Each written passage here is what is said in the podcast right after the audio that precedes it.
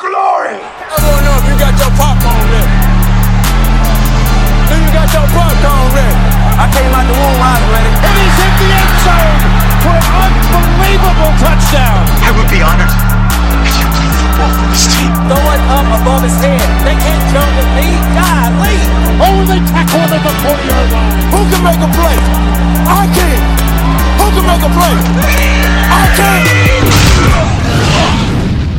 What's going on, ladies and gentlemen, and welcome to another episode of the Fantasy Football Roundtable Podcast, proud members of the Full Time Fantasy Podcast Network. You can find them at FTF Podnet on Twitter. You can find me at Sports Fanatic MB on Twitter. I am running solo today, so we'll be talking some college football and other stuff, but as always, we talk about this podcast as a group of a ton of great other podcasts as well, including Jim Day of FF Champs, Adam Ronis, and Dr. Roto from SiriusXM Radio, Bob Lung of the award winning Fantasy Football Consistency Guide, Dwain McFarland, Blake Sullivan, and a ton of great others. Your one stop shop for all of your fantasy news, advice, and strategies. You can find all of these podcasts easily accessible on fulltimefantasy.com.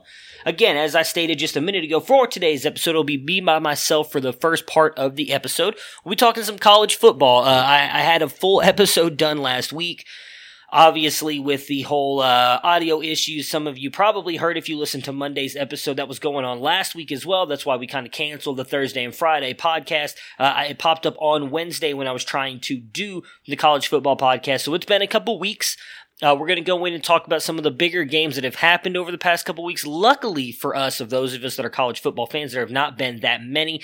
Uh, so we'll break down some of those, preview some of the upcoming matchups, and then talk about the top players at each position.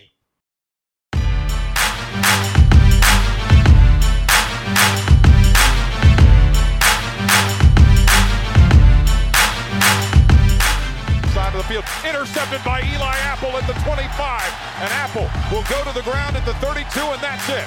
Ohio State national champions for the eighth time as they defeat Oregon 42 to 20. Here's Tua stepping back, loads up, looks long, throws end zone. Touchdown. Touchdown! Alabama! DeVonta Smith! Touchdown, Alabama! And the Crimson Tide has once again ascended to the top of the college football mountain. Their fifth national championship in nine years, their 17th overall. Watson takes a snap, rolls right, looks into the end zone. Hunter front, caught it! Touchdown! Touchdown! Touchdown! With a second left, Watson hits Renfrow, and Clemson grabs a 34-31 lead and is one second away from the second national championship in school history. Hill, just in front of his end zone, has a man out there. It is Ranger, and he's off to the races. Nobody will catch him.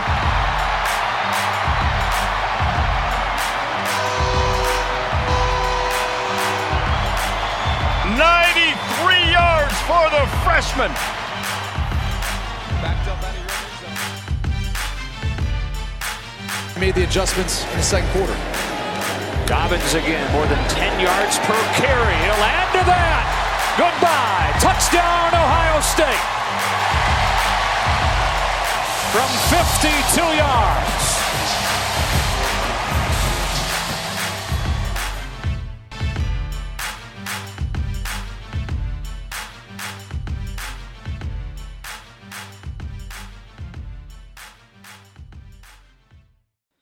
Right. So as I was saying, I mean, really, I, don't know if it's lucky, yes or not, because as someone who loves college football, I really like watching a lot of good games, and, and we really haven't gotten a lot of those this year, and it, it honestly kind of sucks. You you want to see good games, and we've had some surprising ones in the in the UN, uh, UNC Clemson game this past weekend. Uh, Georgia Notre Dame a couple weekends ago actually turned out to be a good game as well. as Uh, Texas and Oklahoma State, which I thought it would be a closer game, but uh, a lot of UT fans thought they they might have had that one in the bag. Actually, ended up being a good game.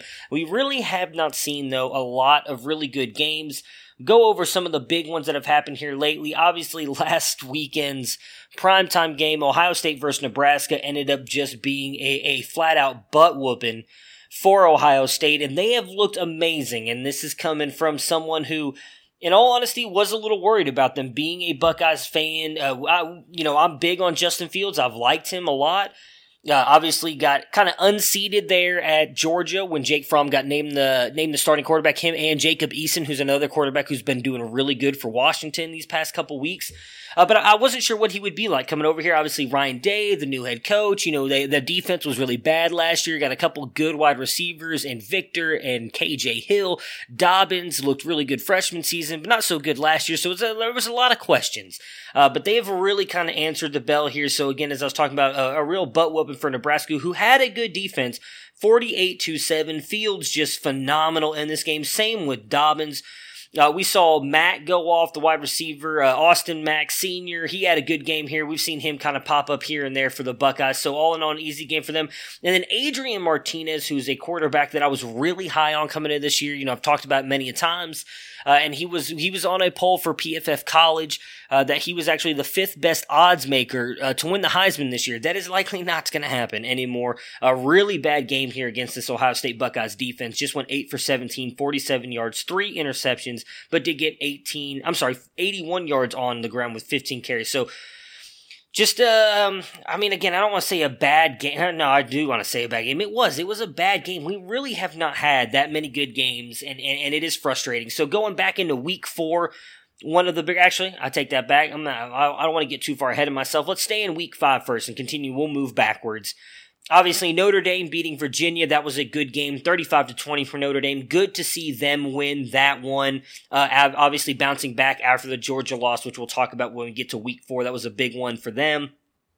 Wisconsin has continued to roll. They beat Northwestern 24 to 15. Michigan gets a big bounce back game against Rutgers, winning 52 to nothing after getting beat by Wisconsin. Though looks like a blowout, closer than many people I think than the the box score indicates, and we'll talk about that when we get to week four as well.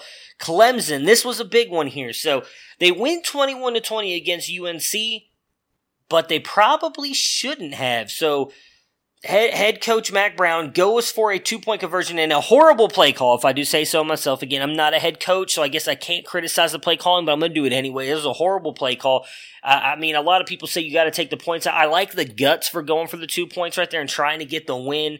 Um, but just the, the, the play call I thought was bad. So they end up losing it. And Clemson has just not looked like the same team as they did last year. I don't know if it's just kind of like a, if it has something to do with kind of like the national championship bring down or, or something like that. I really don't know how to categorize it. Trevor Lawrence, I don't think looks as bad as other people. Uh, again, it is kind of hard to live up to the hype and performance that he he put out in his freshman season. I mean, it was just a great season, one of the better seasons you're going to see in college football altogether. It's hard to replicate that. Like in all honesty, now I could honestly say the same thing right now uh, about Justin Fields because he has just been phenomenal so far this season. If he continues at this pace, it's going to be really hard to live up to that in his uh, his junior year next year and, and, a chance to come out. He'll, he'll be in Trevor Lawrence's draft class more than likely. Uh, so I'm not as down on Lawrence as, other people, but definitely a big um, a big scare for them, and they don't have many other threats on the schedule. But I think this hurt them. They did obviously drop down as well. Uh, in the uh, in the, the overall standings, they're not the number one team anymore. That went to Alabama. We'll talk. We'll give you the top uh, you know, 10 teams here in a little bit, or at least the top guys that I think have a chance to, to possibly make it in the playoffs, depending on how the rest of the season goes. So, the rest of the games that were of importance here in week five, Washington getting a win over USC, 28 to 14. I think that's a big deal because that keeps them at four and one. Obviously, Jacob Eason has been playing big. You know, they need, you need them, Utah and Oregon to all kind of pretty much keep playing really good with that one loss and, and see what happens in the other conferences.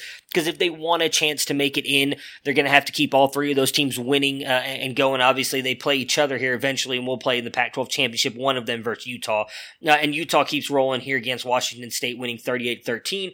Going back to week four, that was when Utah lost to USC. That was a big deal because a lot of people felt like they needed Utah to stay undefeated and either beat Oregon or Washington or have them beat Utah and that kind of be their, their big game to kind of kick them into the playoffs. I still think they all have a chance, but eh, they're going to need some help now from some of the outside conferences. Obviously, the week four big matchup was Notre Dame, Georgia. Georgia wins the 23 17 victory.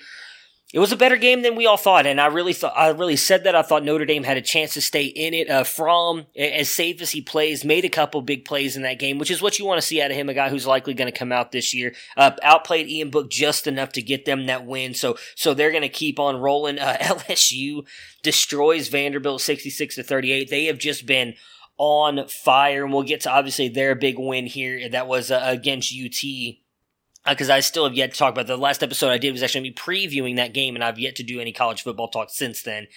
Michigan lost to Wisconsin. This was the 11-13 matchup two weeks ago. Wisconsin winning 35 to 14. Again, this was a the, it, the, the score does not really represent the, the game. Wisconsin went for it twice on fourth down in the in the first half. I actually believe, actually in the first quarter. They did complete it, and they ended up going and scoring. There was a fumble. Uh, you know, Shea Patterson comes out of the game. Then McCaffrey gets knocked out of the game at quarterback. And overall, was a really bad game for Michigan. Uh, they didn't, in my opinion, look like they deserved to beat Wisconsin, but I feel like the score doesn't really show how close the game was for a long time. Another big game that was in that weekend was Auburn versus Texas A&M. Auburn coming out with a 28 to 20 victory there. Texas A&M kind of making a big charge at the end uh, to to try and win that, but they did not. I think that's good for Auburn. They are remain undefeated, but have a tough, tough schedule ahead of them, and we'll talk about that here in a little bit as well. Uh, Oregon beat Stanford, which was good for Oregon, and then as I mentioned earlier, Texas, Oklahoma State.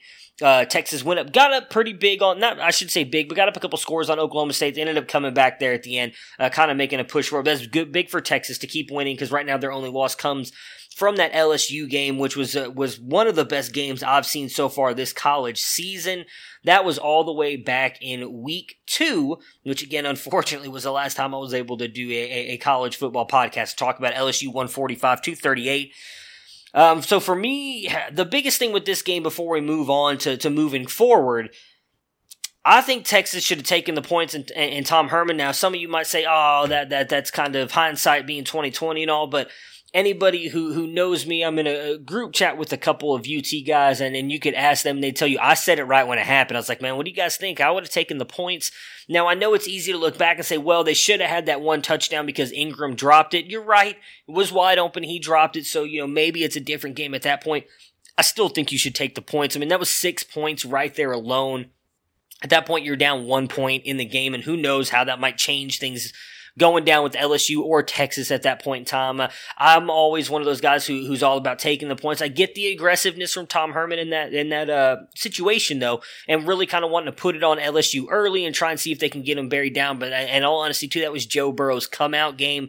That dude has looked fantastic. If he is not moving up your boards as a college quarterback, I don't know what is wrong with you. Uh, again, a guy who was at Ohio State left, transferred out when Dwayne Haskins got named the starter last year, went to LSU, struggled last year. Some of it, I think, was obviously him coming down there trying to learn a whole new play calling group or a whole new play, all new play calls and all that other stuff. And then they bring in a more offensive minded uh, offensive coordinator this year as well. Ed Orgeron does, and and it looks phenomenal. He obviously has great wide receivers to help him out too. We'll talk about both those guys because they're in my top ten as well moving forward.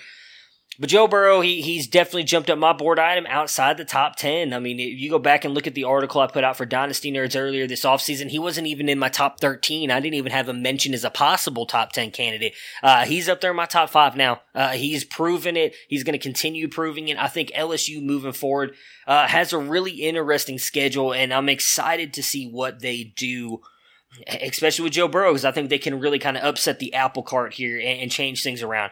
So I talked about the rankings. Where we're going into Week Six this weekend. Uh, a couple big matchups, and we we are not really big matchups. There's two ones that are going to be key for me. Uh, so we'll touch on the rankings first before we get to that point. Alabama, as I said, moved up to one. Clemson dropped down to two. You have Georgia at three. Ohio State at four. So those would be the four in the playoffs right now. Obviously, LSU still has a chance, and they're going to play Georgia at some point. Whether that's, um, I mean, likely going to be in the. Um, my goodness, why am I why am I not thinking of this correctly? In the SEC championship game, I don't know why I was going to say the LSU championship game because LSU is the school. So if they keep winning out, obviously they do have Bama later on this season, which will be a tough game. Obviously, if they beat Bama, they're going to end up likely playing Georgia uh, for the SEC championship game. So I think that's going to separate one of those two. Oklahoma as at six, Obviously, if they keep winning, I think they're going to be Ings. They're going to go undefeated, though I do think Texas is going to have something to say about that. Texas is down at 11, and, and this is key. This is what I was talking about with the Pac 12.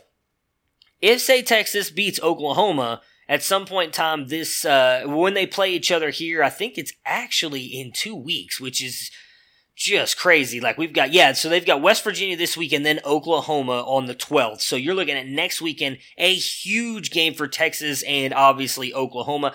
Say Texas is able to pull off the upset in that if they end up playing each other again for the, um, for the Big 12 championship game and say it goes one way or the other. See, I don't know if, if, if Texas wins again, they're probably going to get in. If Oklahoma wins, I think, I don't know. I really feel like one of these teams should have a shot to get in, but, uh, but I could be wrong. It, depending on who wins the, if Texas wins and then maybe they win again, I think Texas is probably going to get in. So maybe the Pac-12 actually doesn't have a chance. I still want to, ho- I still hope they do because I'd love to see Oregon or possibly Washington get in there. Uh, but let's keep going on. Auburn is at seven. They're right behind Oklahoma, and, and this one's going to be hard for them, in my opinion. They obviously have a big matchup this week against Florida. Then in two weeks after that, they have LSU. Then oh, two weeks after that, they have Georgia, and then the last game of the of the year, they have the Iron Bowl against Alabama. I cannot see them going through that gauntlet and winning every single game. If they do, they're in.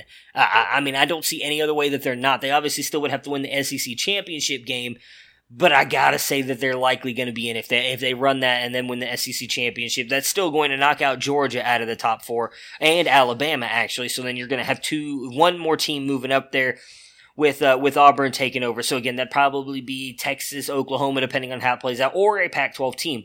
What's also hurting the Pac-12 is their highest rated team right now is Oregon at 13. They don't really have. I mean, they have Washington in two weeks. I'm sorry, three weeks. So that's going to be the big game for them. If they win that, that's going to knock Washington out, and then they got to hope Utah stays undefeated and, and play them in the Pac 12 championship game. That's really their only shot. If Utah loses at any point, or obviously if they if they lose or Washington loses again before that point, and they're all going in with two losses, there's no shot that they have. In my opinion, there's no shot they have a chance to get in. So mo- I'm going to say almost all of their hopes are riding on Oregon right now. You've got Iowa, who's a team that I think is really interesting at 14. Um, we'll talk about them in a minute because they have a big matchup this week. That was my pick uh, to win in the Big Ten West, and then obviously come out and end up playing Ohio State for the Big Ten championship. We'll see if that happens. Again, Michigan this week, Penn State that next week, then Wisconsin in three weeks. So they've got a pretty tough schedule ahead of them as well. But I really like this Iowa team and Nate Stanley that really kind of rounds up. I'll give you out the rest of the teams. Wisconsin at eight, Notre Dame at nine, Florida at ten. So Notre Dame, I don't see them getting in. Uh, they don't really have any uh, any really of substance on their schedule. They do get Michigan in a couple weeks, but if Michigan loses again to uh, if Michigan loses to Iowa this week, that's not going to be a good win at all for them. USC's down, Virginia Tech, Duke, Navy, Boston College, Stanford. So I really kind of feel like Notre Dame is out of it with that loss to Georgia. Unfortunately, uh, and a lot of people talk about them not having a bowl game. Maybe if they had a bowl game going in and beating somebody else that's impressive would have a chance to jump them up. I feel like they, with that one loss though, they're already out of it. Florida, another team that's up there that's undefeated, right at 10, uh, but they have a tough schedule. As I was just talking about, they got Auburn this week, which should be a good game. Then LSU after that, Georgia in a couple weeks. So three really good games. I don't think Florida survives all that. I, I don't really like this team. I think they're a tad bit overrated. A good fairly good defense and offense, but they've not really played anybody up to this point. They're all rated very high, but I mean, if you go back and look at it, Miami, who has not been good this year, then they had UT Martin, Kentucky, Tennessee, Towson. So they have not really played anybody uh, worth talking about. So I'm not really sold on Florida being a, a, a true contender, and that will take us into week five. We eating all day, bro. Hitting you every time. Every time you come is where I'm gonna hit you. I'm not gonna be able to do that. You don't want no problems, bro.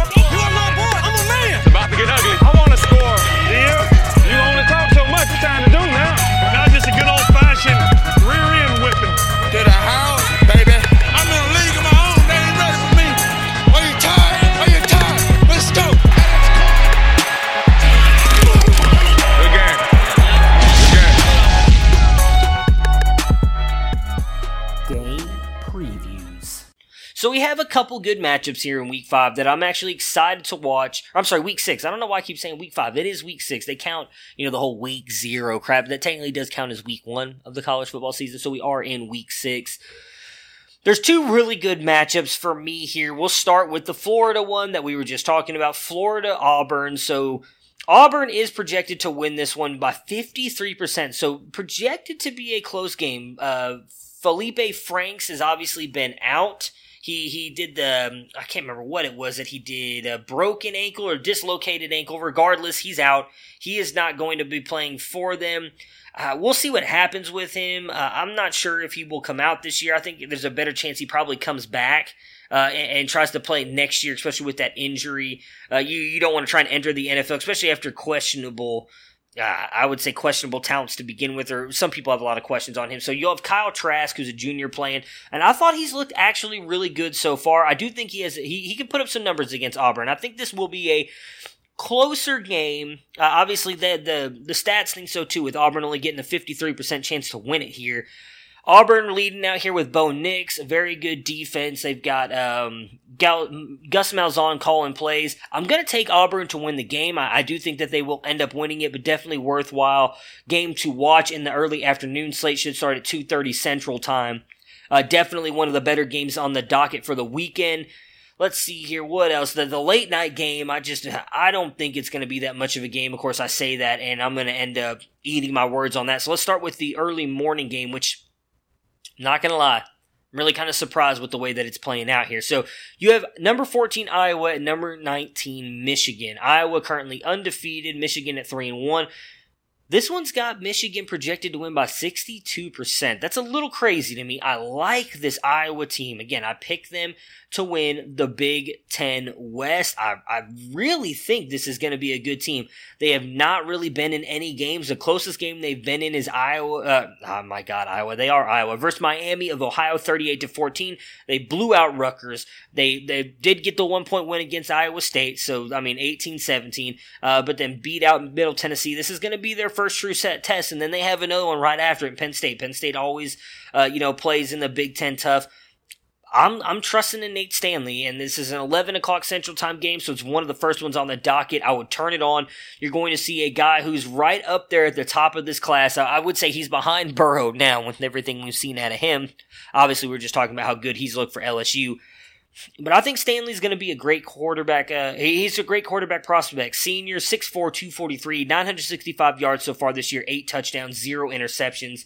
I, I, like what I've seen out of him. I think that he'll be able to get, um, he'll be able to put up some points here against this Michigan defense. I think they've got a really good shot to win it. You've got Sargent, the running back, has had a fairly good, I wouldn't say good. He's had a decent season so far 299 yards, two touchdowns, 5.5 average on 54 attempts. So I do think Iowa has a chance to get in this Michigan team, and I'm actually going to pick them for the upset. I, really like Iowa. I like where they're going.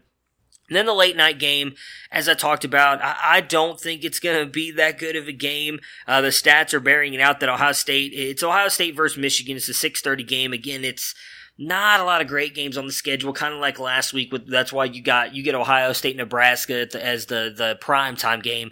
Same thing here, Michigan State because they're known to be a good team. They already have a loss on this season. Um, they lost earlier in the year uh, to Arizona State. Herm Edwards, the Fighting Herm Edwards, there at Arizona State, ten to seven. Uh, so I mean, not a bad loss. They, they they've been in every game. 40-31 Indiana, 31-10 Northwestern, 51 to 17 Western Michigan, 28 to seven Tulsa. So they've been good but 89% for Ohio State, and I feel like that's kind of right. I, I, don't see him stopping Justin Fields here. I, I, love Dobbins. The one thing I will say is Michigan State always seems to play Ohio State tough. I, I can go back all the way to I think it was the 2016 season. Ohio State had an even better team, in my opinion, than the team that won the national championship the year prior, the very first college football playoff national championship. And, and they lost. Michigan State beat them in like a crappy weather game, a blocked field goal. Then the dude kicked, I think it was like a 30 or 40 yard field goal in the rain to win the game. Michigan State always comes out and they play Ohio State. It's a rival for them. They're not just going to lay over. It's going to be a tough game, but I do think Ohio State comes out victorious. All right, so that, that that pretty much breaks it down for for the preview of Week Six. Like I said, not not a lot of great games on the docket. So right now, I'm going to give you guys kind of my top players at, at the the big three positions. I haven't had a chance to really dive into tight ends right now, so we'll save that for next week. I'll, I'll make sure to come back and do a podcast as well on next Wednesday. Just going to give you my top ten players at each position. We are going to start at quarterback, and number one has got to be Tua Tagovailoa from Alabama junior, so he's going to come out in the draft likely this year. Left-handed kid as well, so very in- interesting thought there because not a lot of left-handed quarterbacks have succeeded in the NFL. Uh, he has got 113 passes of 148 right now, 1718 yards and 23 pass touchdowns. So he is he's been on a roll right now. Obviously looking really good for Alabama and the Crimson Tide here, and, and he's easily moved up as number one for me. Next up is Justin Fields from Ohio State. I know, again, a lot of people might jump on me and call me a homer, but dude has been phenomenal. Freshman, redshirt freshman quarterback. 81 of 116, 1,092 yards, and 16 touchdowns. But, oh my goodness, sorry guys, I got so excited I, I smacked the mic. But what he has done rushing wise is what really kind of boosted him up and has moved him up over Trevor Lawrence for me as well. So, so far this season, 46 rushing attempts, 222 yards, and seven touchdowns. I mean, it, it, he's been extremely good, consistent. Again, they haven't really played tough competition. Uh, they will have a decent, well, I, I can't go back on that. I said that they were probably going to win fairly easily. Not really a great test this week either, uh, but I, I, still got Fields up there. Number three for me is, is Joe Burrow. I, got, I have to put him up there, man. He has just been phenomenal for LSU. And again, I think he's moved up probably for me as the number three guy in this draft class. I would still put Herbert and Tua, or I should Tua then Herbert as the one and two. And then I think Burrow has really kind of moved up there as a number three. Some people would argue Hurts from obviously still up there as well. Uh, but he has gotten a 100, a 100 of 124. So just think about that alone. He's only had 24 incomplete passes. It's ridiculous. 1,500 yards, 17 touchdowns, and two interceptions. Dude's been a beast. After that, I've got Jalen Hurts from Oklahoma. His run here with um, Lincoln Riley's is likely po- could win him a Heisman and, and could give Lincoln Riley the third Heisman in a row with, with quarterbacks here 66 to 85, 12 passing touchdowns, one interception, 1,200 yards. And then, of course, you obviously have to add in all the rushing yards with him as well because he has been just amazing with that. We saw it at Alabama. Lincoln Riley is do, having him do that at Oklahoma as well. So with his rushing stats right now, you're looking at he's got 443 yards rushing, five touchdowns on 47 attempts. He's actually up there as one of the leading rushers. I believe he, he's like out just outside the top 10. And, and not, I think he's actually in the top 10. I'll, I'll double check that when we get to the when we start talking about our our uh, our running backs here. Actually, you know what? I'm not even gonna wait. We're gonna we're gonna look it up right now because I know he's up there in in rushing yards as well, which is just insane to think that a quarterback is is up there with uh, as talented as this running back group is in my opinion. So let's see, Oklahoma. So he's number 23. Okay, so he's farther down than I thought, but still number 23 in the country in rushing yards as well. It's just it, it's ridiculous. So he's he's up there for me at number four. Number five, I have Trevor Lawrence. You know, I.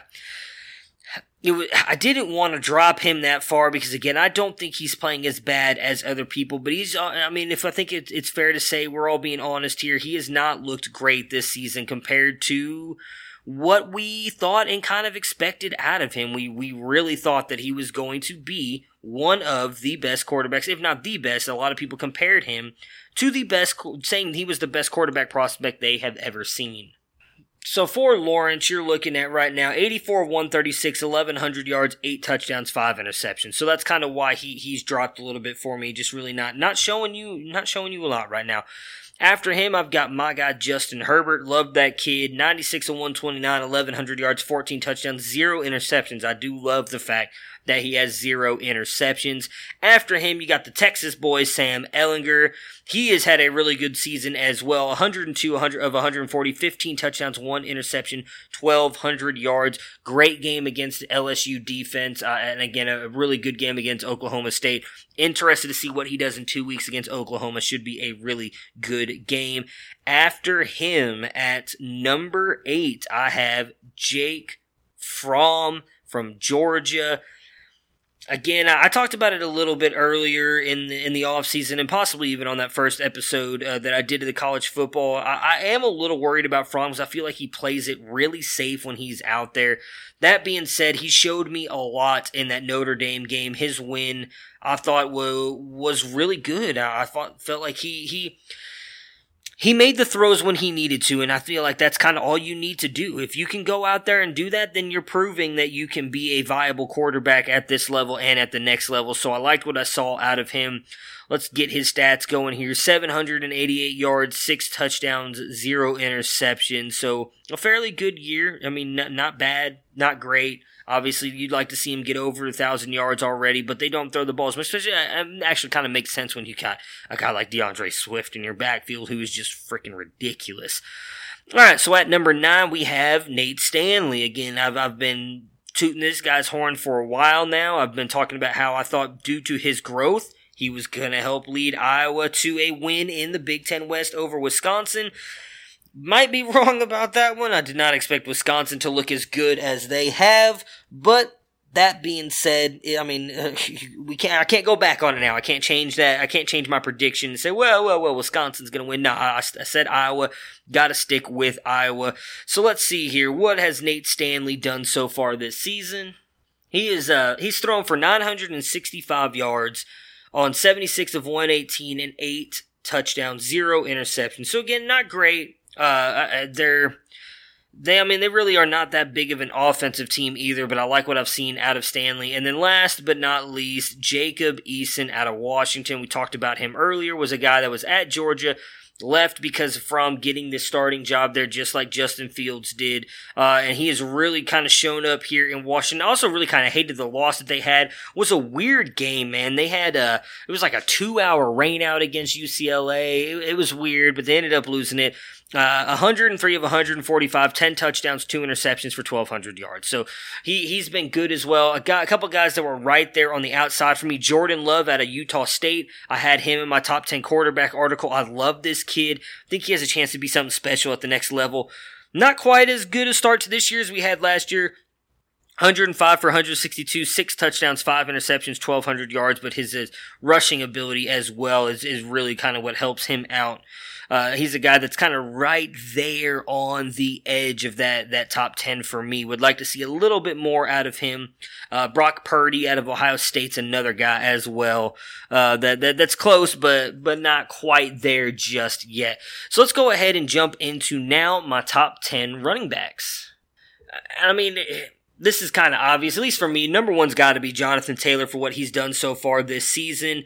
84 attempts for 559 yards and eight touchdowns, just completely destroyed Michigan and just in just the first half as well, guys. Here, like he actually got hurt and came out of that game.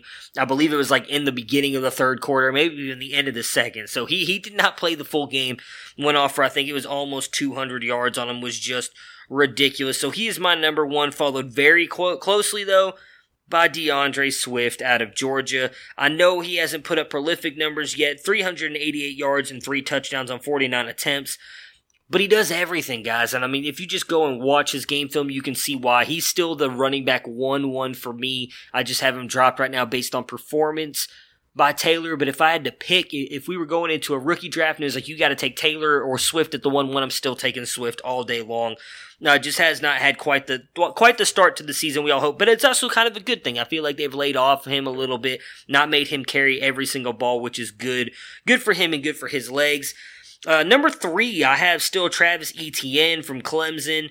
462 yards, five touchdowns on 67 rushes. Obviously, had that huge week one, kind of slowed down a little bit, a lot like that entire Clemson offense. So I'm not reading too much into that. Would still like to see him get a little bit uh, more involved in the passing game, as that's something he talked about in the offseason. He was not a uh, not not very high on. So we're we're hitting a little about 30 minutes right now. So I'm gonna try and wrap this up a little bit quickly, as I do have a guest joining me here in a minute. We're gonna do some NFL talk. So let's let's kind of power through these guys real quick. After him, I have Chuba Hubbard, the number one running back in the nation right now for rushing yards, 938, and it's not even close to the guy behind him. 10 touchdowns on 128 rushes. Phenomenal. If you like Justice Hill, you're going to like this kid even more. He is a better version of Justice Hill, better runner, better receiver, better everything. You know, you, if you guys know Ray, Ray Garvin, I've talked about him many times. Follow him at RayGQ on Twitter. He talked about Hubbard a long time ago. He, he's the truth. Hubbard is going to be phenomenal running back in the NFL. After him, I have J.K. Dobbins, who is number two in the nation with rushing right now, 654 yards on five touchdowns.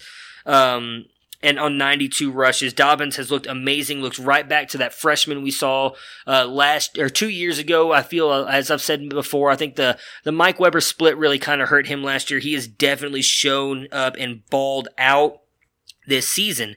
For me at number, let's see here, what do we got? One, two, three, four, five, six. Number seven, Kylin Hill out of Mississippi State.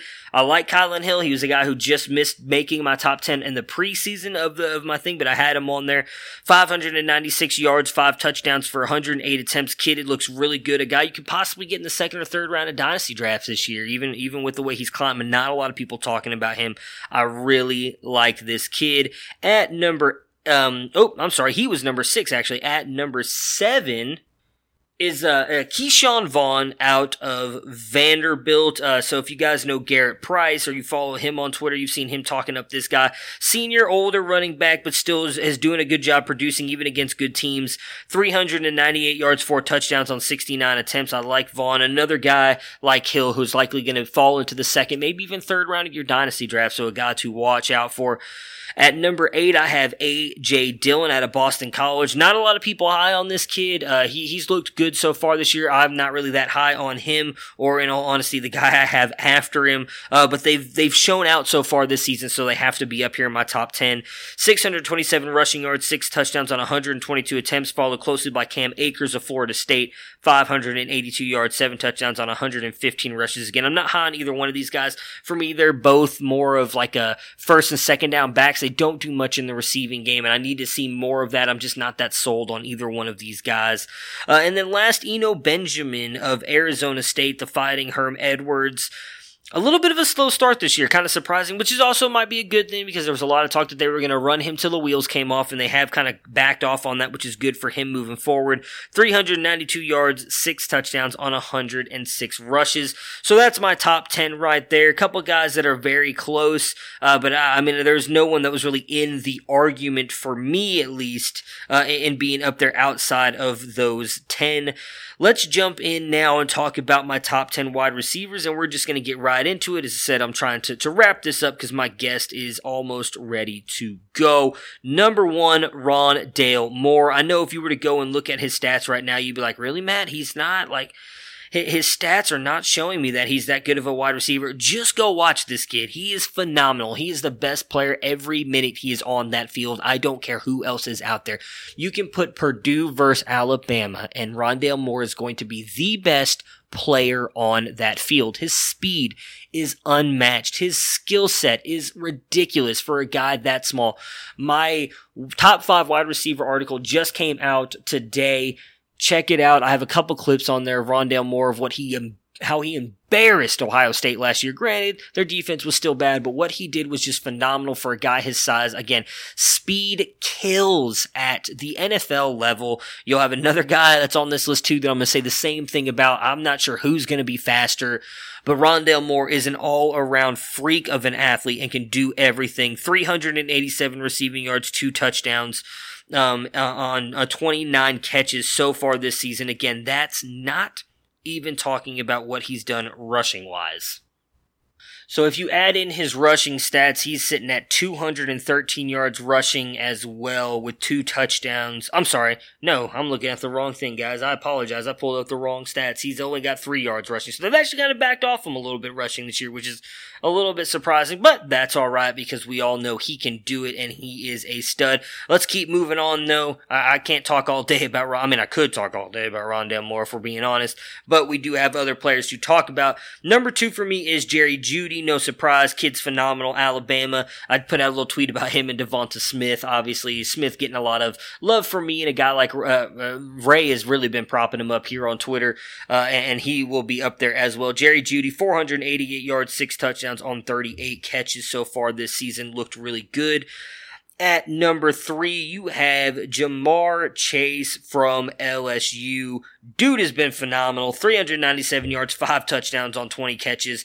Again, all, I mean, this, having Joe Burrow there helps. It, it would, it's amazing to think what Odell and Landry would have been like had they had a, a quarterback like Joe Burrow there because Ja'Marr Chase and, and Justin Jefferson, who also is in my in my top ten here, both are, are kind of getting spoiled with great quarterback play and, and their skill set works well with Burrow and they are balling out.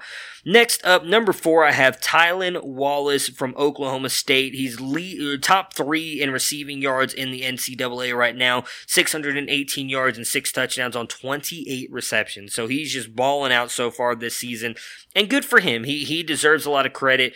Right behind him, I have Jerry Jeudy's teammate DeVonta Smith that we were just talking about. 537 receiving yards, eight touchdowns on 31 catches. He's looked phenomenal. Has a better dominator rating than Jerry Jeudy, as I put out on on Twitter the other day. He has just been he he's been legit, and I don't think you can take anything away from him. I know he's got Jerry Jeudy, and then obviously, um, my goodness, Henry Ruggs right next to him as well.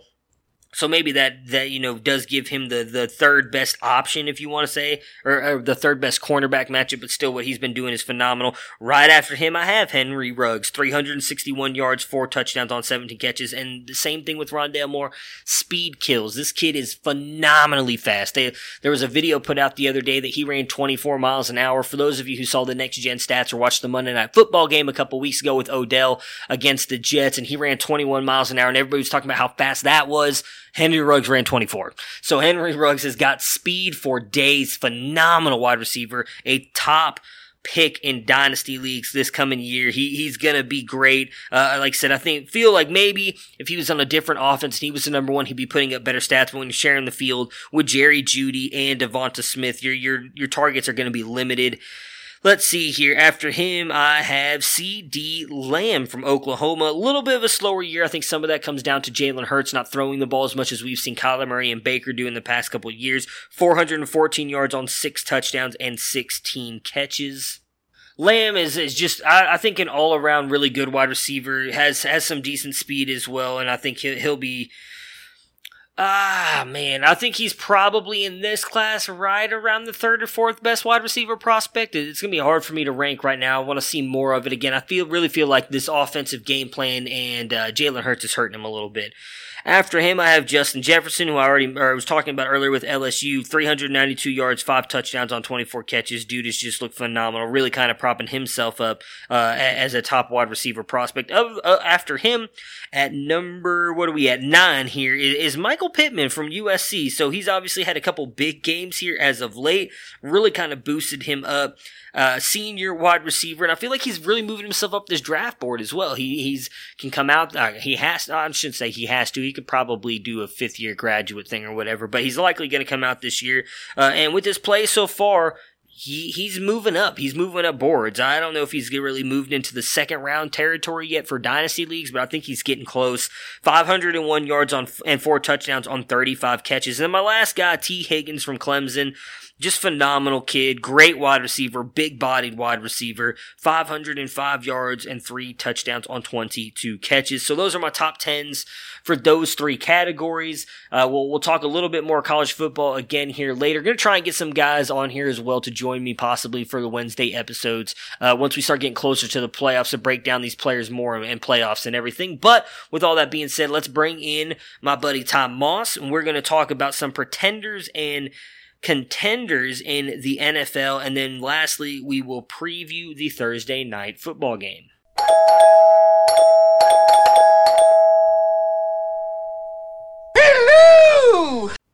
All right. Well, unfortunately, my friend Ty was not able to join me tonight. We, we were trying to get together, but uh, some stuff for him fell through, and he wasn't going to be able to join me. So, just going to go ahead and do the Thursday night preview myself, as you guys just heard the preview music there. So, we've got the Los Angeles Rams, Los Angeles, what the hell was that, Matt? The Los Angeles Rams and the Seattle Seahawks. Should be another good game tonight on Thursday. We obviously had a good one between the Eagles and the Packers last week. Rams 3 and 1, Seahawks 3 and 1, fighting to really hopefully be right there at the top of this division, depending on how the 49ers Browns game goes on Monday night. So the Rams offense right now, 22nd in rushing and fourth in passing.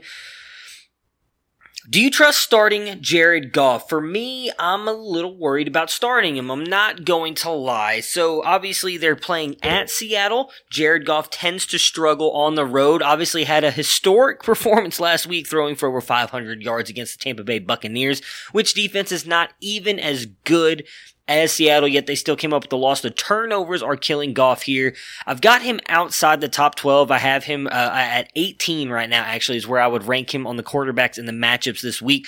So obviously, chances are you've got someone better. If you don't, I still think he's going to put up a decent amount of points. QB, one of the deepest positions in fantasy this year. Um, you know, for me, let's see, Seattle's defense against the pass is currently ranked eighth. So I mean that does not that's just even more does not give me more confidence in Goff this week. Uh, their their uh, pat, rush defense here is is right around the same. I mean they're really good against the the pass and the run, which is is actually kind of surprising when you really think about it. Just because of the, uh, their defense really hasn't put up a lot of points for fantasy when you look at it. And as I was saying, I mean they're sixth in rush, so I mean this is this is not going to be an easy game. I think for the Rams here.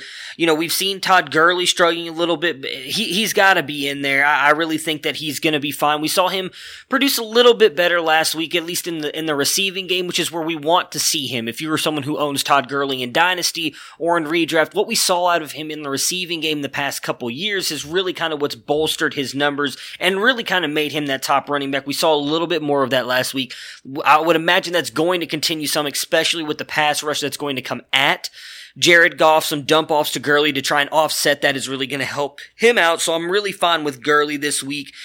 For the wide receivers, I feel like I've talked about this a bunch of times. You, you, if you have Woods, Kupp, and Cooks, you're starting all three of them. You likely don't have a, a flex option or wide receiver two better than those three. We know at least two of them are going to go off. Last week again, all three of them had good games.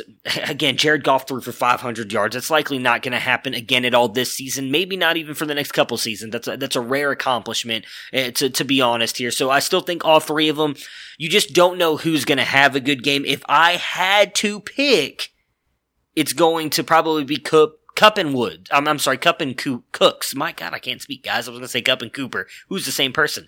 Uh, well, we've seen that Cooper Kupp has that relationship with Jared Goff. He, he's by far their best receiver so far for fantasy and NFL wise. Uh, and then Brandin Cooks, I think, is just a better, he, he's more talented than Robert Woods. Not that Robert Woods is a bad wide receiver. I think he's just a step below Cooks. Uh, but with what we've seen so far, I really feel like Kupp, Kupp has been the one who's hurt Woods since he's come back more. We, we've seen uh, Woods' targets go down a little bit more than Cooks and everything. So if I had to take a guess, I would say it's going to be Cooks and Kupp, but I am someone who owns Robert Woods on a couple teams. I'm starting him in my flex spot because again, all you need is a game like last week when he gets you 30 plus fantasy points just based on catches and yards. And that could happen any game with him because he's just that talented.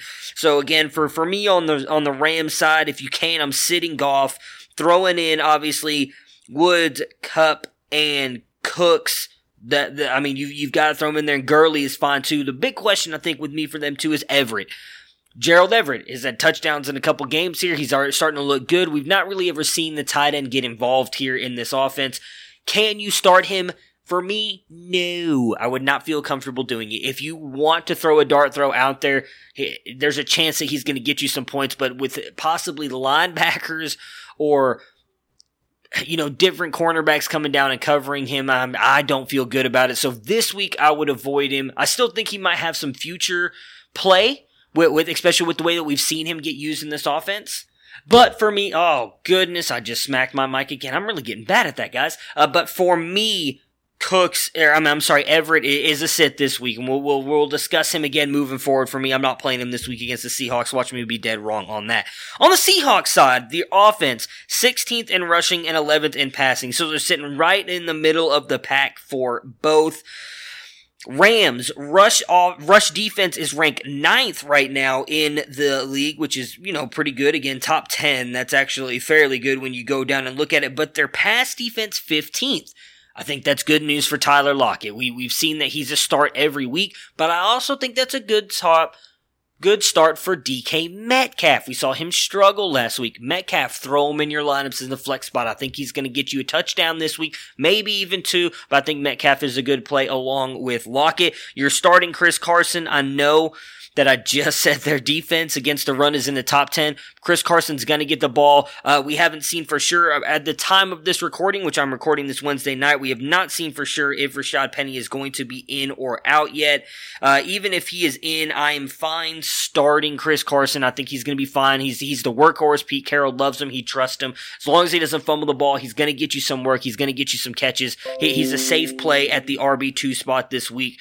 Um, you know, I don't imagine he gets an RB one spot, but RB two is, is is really all you need out of Chris Carson. I do apologize, my my emails keep going off here. You guys getting my friendly little chimes there. Hopefully, you're enjoying them as much as I am not at the moment.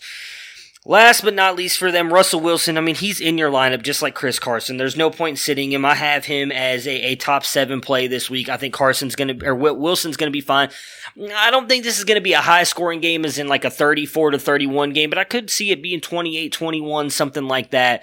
Uh, and so I think Wilson's going to have to put up some points. He'll get you some rushing yards as well. I don't think that's all going to go to Carson. I think Wilson is having a good game here and he'll be good to go. Time to pick them, and I am going to take the Rams. I, I feel like they're going to have a bounce back game here. While I do like the Seattle Seahawks, I think the Rams all together are, are the better team. So I'm going to take them to win this football game. So guys, thank you so much for listening to this college football preview, uh, stuff and, and, the Thursday night football preview. Uh, I really appreciate it. We'll be back tomorrow with Mr. Matthew Fox and Mr. Tony Dwyer joining me, the usual Thursday crew. We'll do some bold predictions among other things we have going on on that episode. Some maybe, uh, buy hell, sell, uh, buy hells. Oh my gosh, guys, it's, it's one of those days one of those days where I just can't talk. Maybe instead of that, we'll do some contenders or pretenders or, or players that uh, we think are going to stay or slide. Go over some of the top players in the league right now, fantasy wise, because it's been a crazy year for fantasy. A lot of guys up there.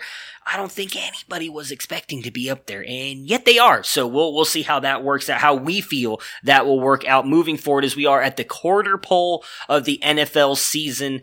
So thank you guys so much for listening. If you guys have time, please rate and review the podcast on iTunes. It really helps me out, helps the podcast out, and it's a big deal. The more and more we get, the better things come for us. And when that happens for us, the more we can give to you guys as well, our listeners, loyal listeners that we really uh, appreciate uh, everything that you guys do for us. If you guys have any questions, you can always hit me up on Twitter at SportsFanaticMB, Dynasty, Devy, Redraft, whatever you want. I'd be more than willing to work with you guys, talk to you through DMs or or anything you guys want to uh, tag me in. I would more than happy to help you guys with anything that you guys need. So have yourselves a great Thursday, a great Thursday night watching the game, and we will we will talk again soon, guys. Have a good one. Prepare for glory! I don't know if you got your popcorn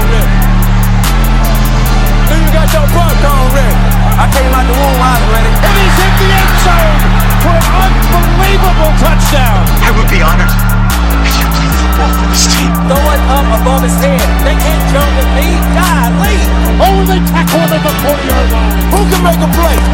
I can. Who can make a play? I can.